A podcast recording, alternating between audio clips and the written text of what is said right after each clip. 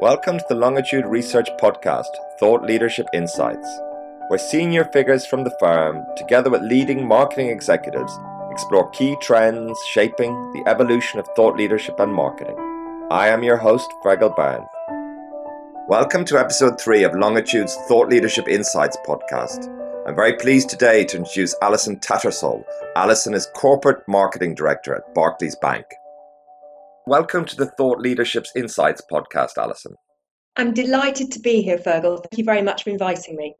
It's great to have an opportunity to speak to you today to talk about the great work that you're doing at Barclays. Maybe a good place to start would be if you could tell me a little bit about your role at Barclays and how it has evolved in recent years. Yes, of course. I look after the marketing for corporate banking at Barclays, which is everything from medium sized UK businesses right up to global multinationals. My role involves the full marketing mix. So we do above the line, digital, we look after our client facing website, and we do lots of content and thought leadership from quite in depth research pieces to short, snappy LinkedIn and Twitter content. I'm lucky enough in my team that I've got both an industry and a regional marketing team.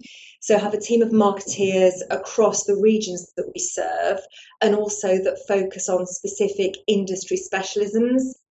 And to me, the real nub of B2B marketing is making it really, really relevant and showing our clients that we understand the communities in which they operate and the businesses um, and the sector that they serve and operate in.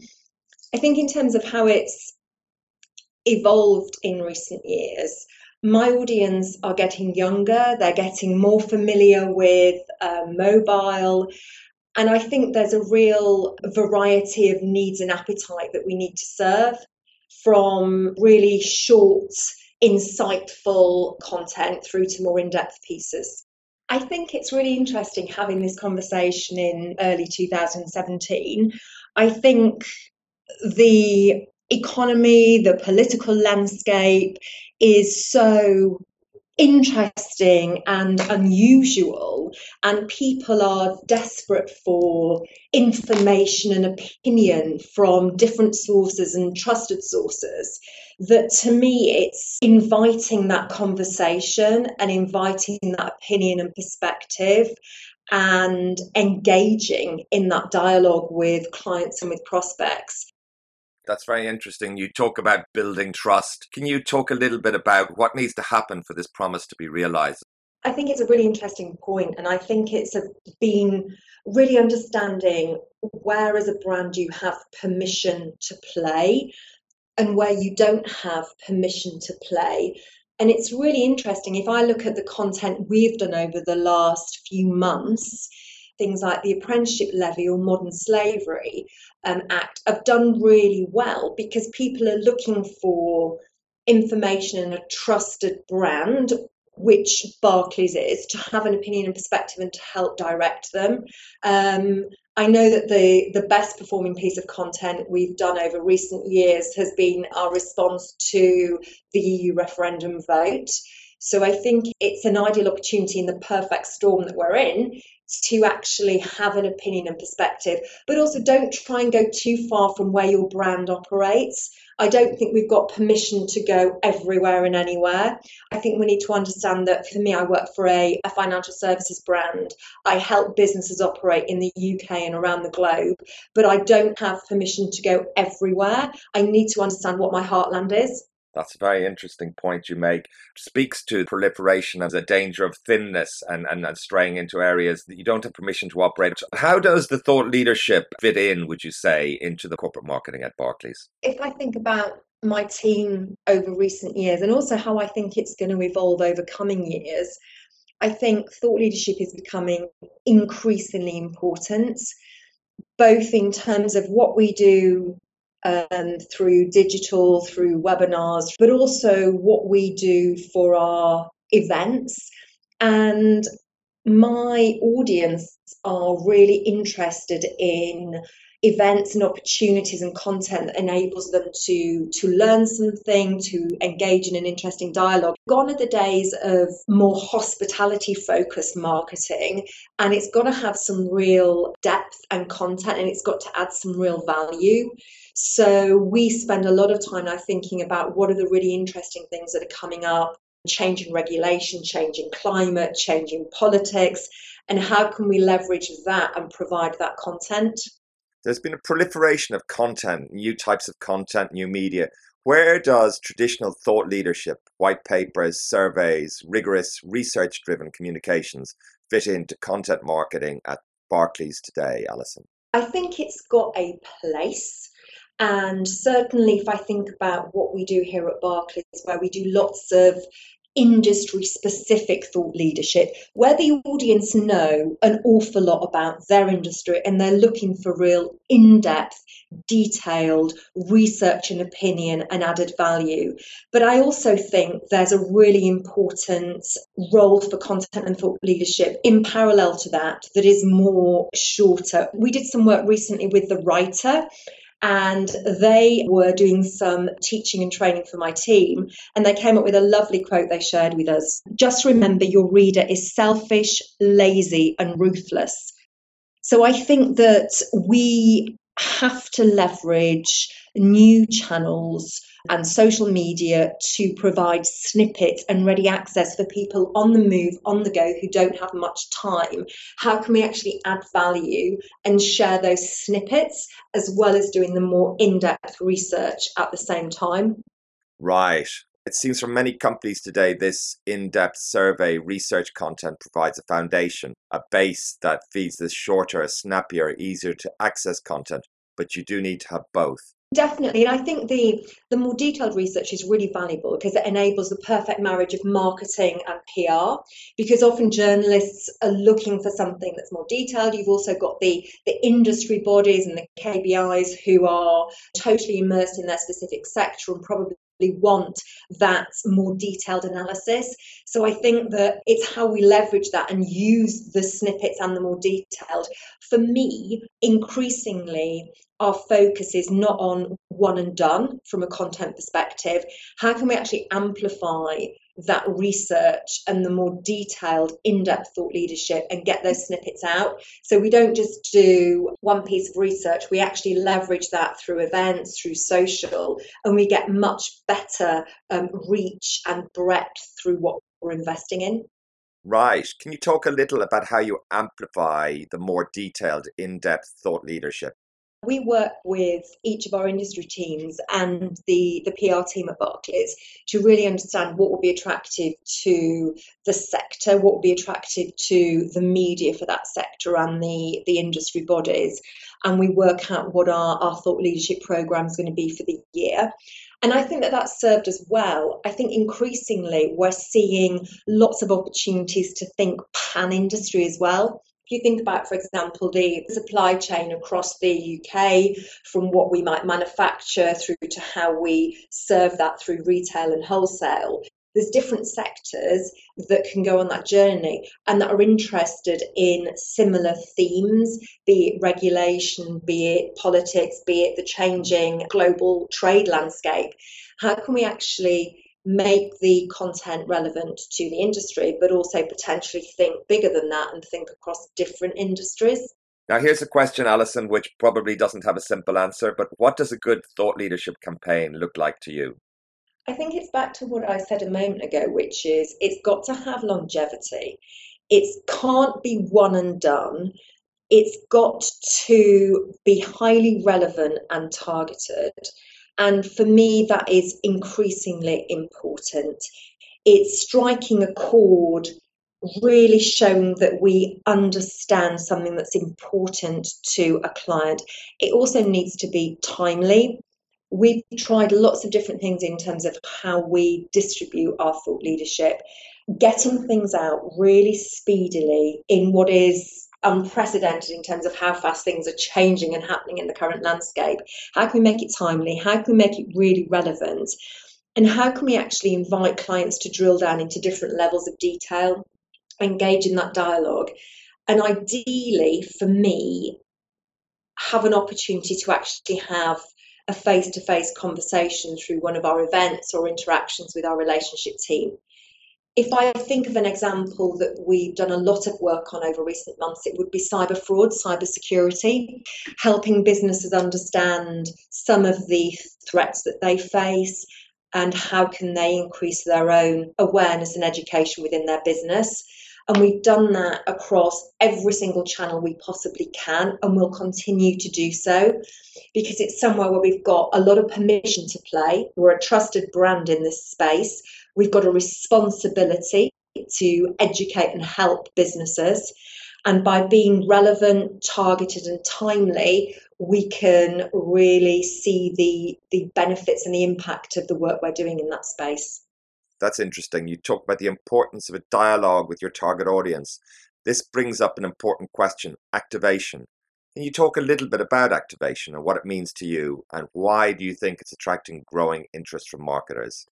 I think it's absolutely fascinating the concept of activation. And how do you do that? And and I think, and this is probably my primary goal for 2017 and of my team.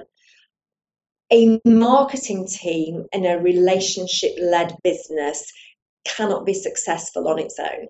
So we are training all of our frontline relationship teams on how they themselves use social media, how they share their content, how they build their own profiles.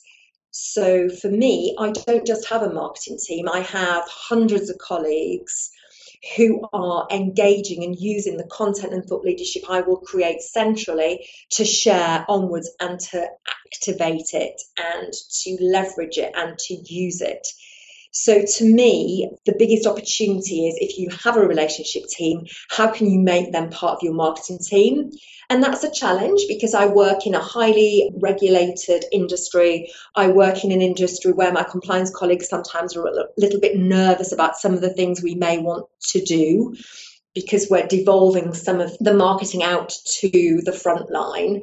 But I think the opportunity of doing that is is huge. So to me, activation is all about getting my coverage, my relationship teams to help me to share the work that we develop centrally. You mentioned earlier the importance of timely presentation of your thought leadership. On the other hand, there are often considerable pressures to make sure the content's accurate and it's compliant, pressures that can delay things. Can you talk about this tension?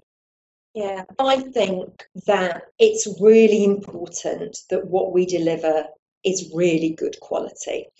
And it's difficult, and we're on a journey there. We used to spend months and months getting the perfect shot, the perfect advert that was beautifully lit, that was really impactful. We simply can't afford to do that anymore because we, we've got so much volume, breadth, and depth of content that we need to share. It needs to be timely, it needs to be relevant but I will not sacrifice the quality of what we send out. And that means empowering people. It means, you know, sometimes we will make mistakes there, but it's about catching that and learning from it and how do we do things differently.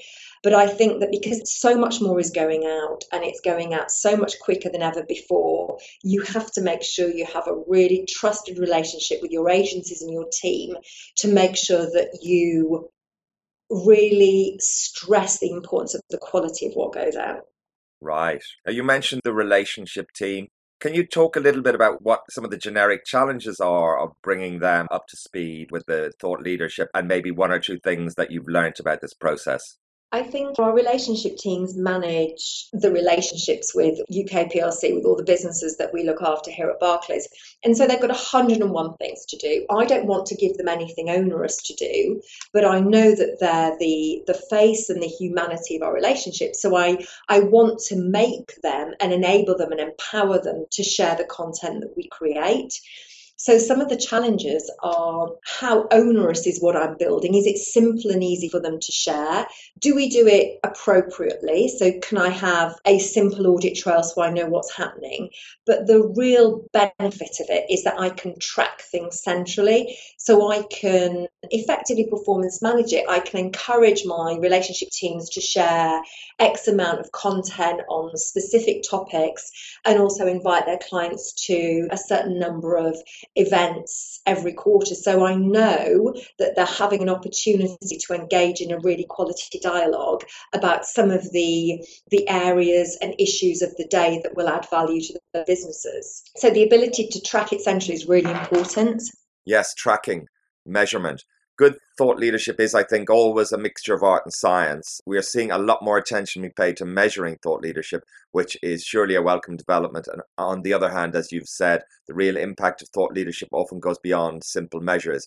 Can you talk a little bit about this tension and this question of how you measure the impact of thought leadership? I mean, I work in a financial services business. I work in a business that is predominantly governed by numbers, is a very analytical. So I probably spend more time with my finance colleagues than with, with any other team because I have to be a commercial marketing team in order to show clearly the value that we add to the business. But I think you have a responsibility as a marketeer to educate the business on the 80 20. What can you measure and what can't you measure? And also what's the mix of the softer metrics around things like brand health versus the ones that are about your specific return on investment. Unfortunately, we have been on a journey there at Barclays and we've got a robust way of measuring our marketing activity that the business is comfortable with and supports, and indeed are active agents in helping us to do that. So we obviously have all the traditional marketing metrics around brand health and engagement, and you know what's our actual content um, driving in terms of that activity. But also we have real specific return on investment metrics that are predominantly led off our event activity but I can show really clearly that the value of the marketing investment, and it's an investment in the business, not a cost to the business, what we're actually driving. And the business now, through educating them on the science and the art of what we do, really buy into it and are very supportive and protective of my budget. What about social media? I'm just wondering, it's a vast topic and very much in the news at the moment, changing as well with new platforms arriving and consumers, the way access information changing over time as well. Can you talk a little bit about how that plays into your thought leadership campaigns? I think that I am probably from a, a Barclays perspective, not necessarily at the forefront of adopting new social channels because my audience from a, a, corporate B2B perspective is predominantly leveraging LinkedIn, they're leveraging Twitter, and that's how I am engaging with them. I'm really keen to explore how we can use some of the other social media platforms, but that's quite embryonic today because I want to almost put the foot in the water and test actually where do I have permission to go from a B2B corporate perspective versus other more established channels. And also, I'm mindful of the fact that just because you're a finance director of a FTSE 100 doesn't mean to say you're not a, a personal retail wealth client of a bank. So, how do we marry the different channels and the different propositions across the different segments? It's work in progress, it's watch this space, but it is something that we're thinking about how we actually try different things and innovate.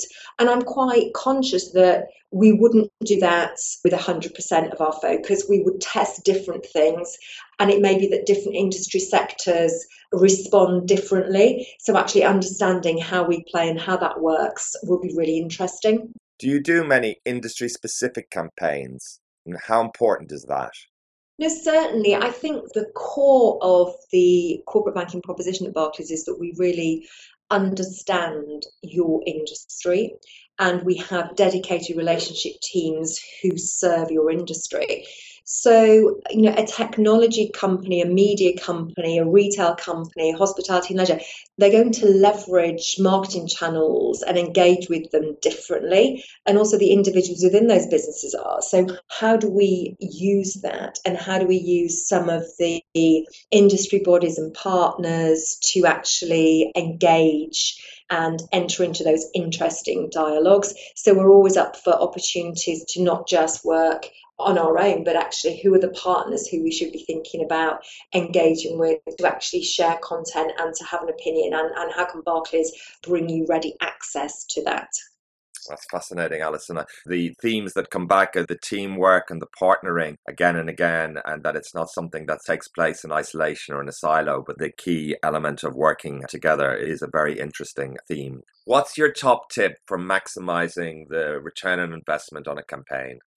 I think my top tip is back to the quote I I shared around remembering that your reader is selfish, lazy, and ruthless, and don't don't try and bore the ocean and be too verbose, but ensure that you have bite-sized content. And also, if I may indulge me and have a second top tip, it's leverage your frontline colleagues, leverage your relationship team. If you're lucky to have a relationship team within your organization, then how do you make those people marketeers? Thanks, Alison. It brought up an interesting question as well, because quite often, again, talking about more the traditional thought leadership style, with the content coming from maybe a survey or looking at what's happening in a particular industry, or indeed, as you said, questions like regulation. So there's a balance, I suppose, in some cases with material which is drawn from outside of the organization, but equally important to include uh, perspectives, insights that are generated within the organization, within Barclays. No, definitely. I think because of our size and because we're a retail bank, a corporate bank, and because we also have our merchant acquiring business in Barclaycard, we have access to a phenomenal amount of data around what is happening with the marketplace in which we operate. So that is a phenomenal asset to have as a marketeer to be able to share those insights be able to go out to a specific corporate and to work with them to help them to look at their own strategy and say, well, you know, you have a shopping centre here, let's have a look at what data we have. And obviously, we're very protective of the data privacy of that data, but how can we actually help businesses make strategic planning decisions by leveraging the power of the data we have across the Barclays Group? And that's a, a really exciting asset that we have to help my clients, which is really exciting and, and work out how we take that to market successfully. Right. Responsiveness. You mentioned this question that you're generating, producing content over time, and clearly some content takes off. Can you talk a little about the process you go through to make sure that particular content attracts the greatest interest? I think timeliness and really understanding is really important.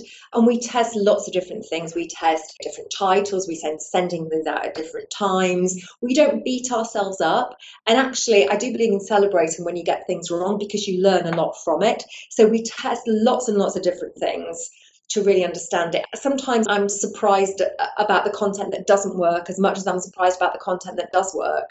But I do think that being brave in having an opinion and a perspective on some of the things that are happening in the current landscape of the world in 2017 is really important. And I think that that's quite challenging in some more traditional businesses. I work in quite a traditional business we have checks and controls in what we can and can't do. But I'm, I do believe in, in pushing a little bit because I think there is real appetite for interesting opinions and perspective on, on what is happening and how that will influence trade and business across the world. Yes, having a strong voice. You do see quite a lot of content that is saying on the one hand and on the other and laying these things out. And there's an appetite for perspective, for uh, thought out perspective and in depth thinking and guidance. Finally, just wondering, looking forward, Alison, what opportunities do you see arising as a result of applying thought leadership approach to your marketing strategy at Barclays? So I think the future is really, really exciting because I think there are new tools and technologies that are going to help us improve our relevancy and also to really understand what our clients are engaging with and to really personalize what we do to make it really, really relevant and targeted and to really help them. And I think that that's really exciting.